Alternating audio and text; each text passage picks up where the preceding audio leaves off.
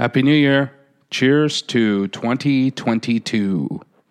It was the best of times. It was the worst of times. Surely you've had your challenges in 2021. But I challenge you to reflect on the positives and leave the negatives behind where they belong. I uh, 2021 for me was simultaneously the most brutal year I've ever had in my life because I received some devastating advice. Sorry, devastating advice. devastating news, but that's actually surprisingly working out not not too bad. It's it's um, things things are on the up and up on that end of things, and simultaneously had the best year of my life. My daughter was born, and for those of you who are parents, you know exactly what I'm talking about. For those of you who are indifferent to being a parent, I was. Um, I think back on what I could have missed out on in my life, and it nearly brings me to tears almost every time.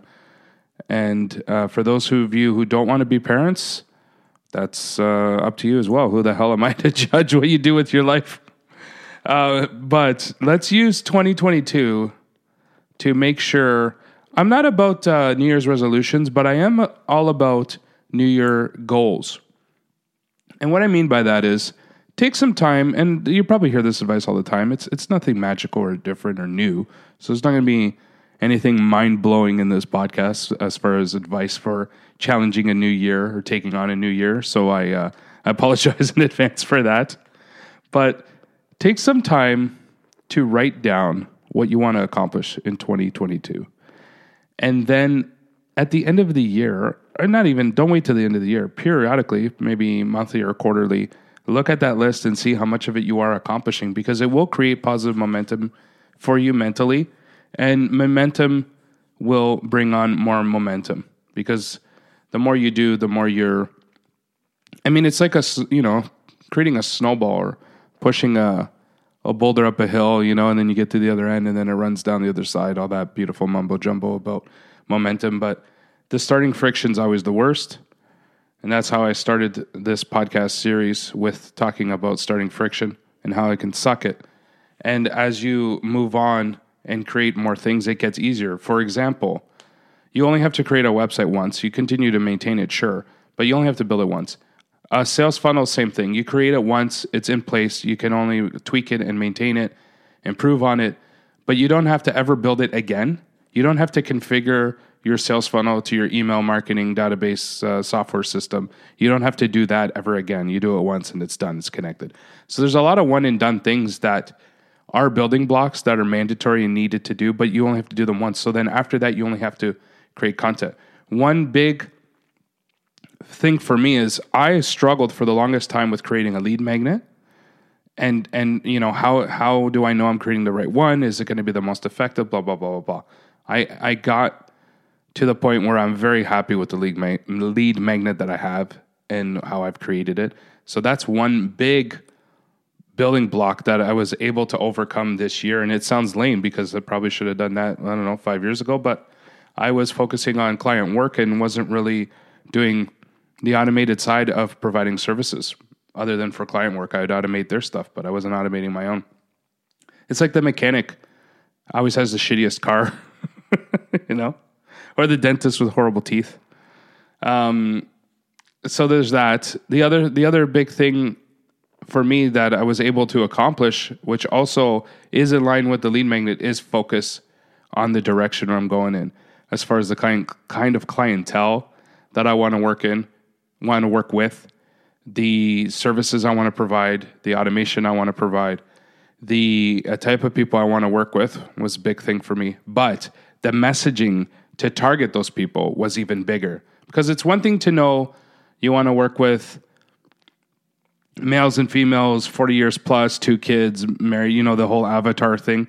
It's one thing to have that locked down, but it's a whole nother level on how to dis- to message or to communicate and speak to those people. So the messaging to me is even more important than the niche that you're targeting and I, was able to do that this year. And I will give credit to to um, an account an accountability, not even accountability, but she's a strategic coach. Uh, Nicole English, give a, a, shout out to her because she really is a no bullshit type of uh, person, and there's no fluff. It's all filler. Uh, sorry, it's no filler, all killer is what I like to say about her. Um, so she really helped me. I'll give all credit to her for really narrowing down the messaging, which is funny because I pride myself in being able to do that for my clients. You tell me you're a real estate agent, an accountant, or whatever. I can I can narrow down that niche for you in like seconds. Like this is the type of person you should be going after. This is the type of messaging you should be doing. But isn't it interesting that when it's yourself and you're reflecting on your own, it's almost harder to do to come up with than when you're talking about somebody else. I've always found that my, myself personally, anyways. So that was a big accomplishment for me for the year. So on the business side, the focus narrowing on the messaging and locking that messaging in, and the uh, the foundation, getting the funnel going, and the services locked in, and and all of that fun stuff. So now I'm at the point, and th- I'm talking about this from from your perspective. At this point, you would be at the point where all you have to really do is focus on creating content and bringing building your audience and that is going to be my 2022 focus. So all the building blocks are in place. I just now have to build the walls and set the roof. And how am i going to do that and how should you do that?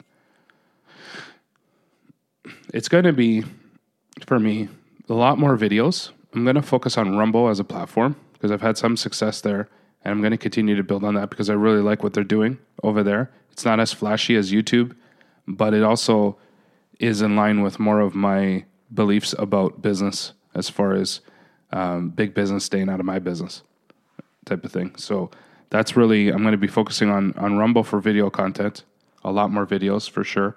I just got a drone, which is really cool, so I'll be doing a lot more uh, funky stuff there that I could provide for my web clients as well. So that'll be fun. So a lot more talking head videos on Rumble and a lot more content on the podcast, more frequent podcasts, more frequently written emails, all that wonderful stuff. So, more of the content creation is what I'm focusing on in 2020, 2022. And for you, if you are at the point where you've built your foundation, you've got your marketing uh, dialed in as far as who you're targeting, and you've got your website in place and your sales funnel in place, then you will also be at the point where creating content is going to be your big focus, building your audience and growing your client base. If you do not have your messaging dialed in and you don't have your website up and you don't have your sales funnel, then that is definitely what you need to focus on for 2022 is getting that website, connecting a sales funnel to that website or your domain or having it as a subdomain so that you can direct your website to the funnel and you could feed off of both and uh, and building your email list and marketing only after you have the website up and launched. So, cheers to 2022. Happy New Year. Let's make 22, 2022 a much better year than 2021. Keep building. Enjoy your life.